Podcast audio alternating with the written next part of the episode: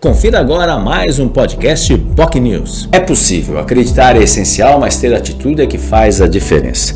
Esse é o nome do livro que o ex-prefeito de Cubatão, Ney Serra, vai lançar nesta quinta-feira na Câmara Municipal de Cubatão, a partir das 19 horas, inclusive dentro das comemorações do aniversário de Cubatão, comemorado no próximo dia 9 de abril.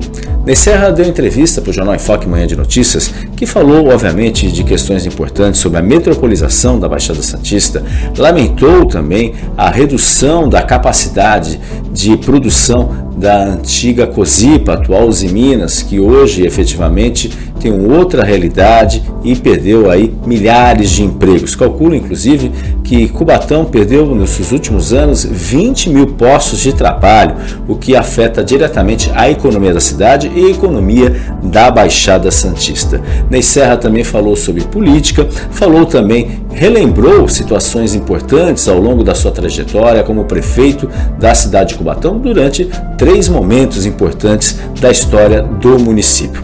Ele lança, portanto, esse livro logo mais às 19 horas na Câmara de Cubatão. E se você quiser ouvir o programa, basta nos acompanhar nas nossas redes sociais, no nosso Facebook, facebook.com.br jornalbocnews, no nosso canal no YouTube, youtube.com.br bocnewstv ou também no nosso site bocnews.com. Lembrando também que o, o, o, programa também pode ser compartilhado e, e acompanhado também pelo Twitter e, é claro, nas outras redes sociais, como TikTok e também no nosso Instagram, com trechos da entrevista do ex-prefeito de Cubatão, Ney Serra. Tenham todos um ótimo dia e até amanhã. Tchau, tchau.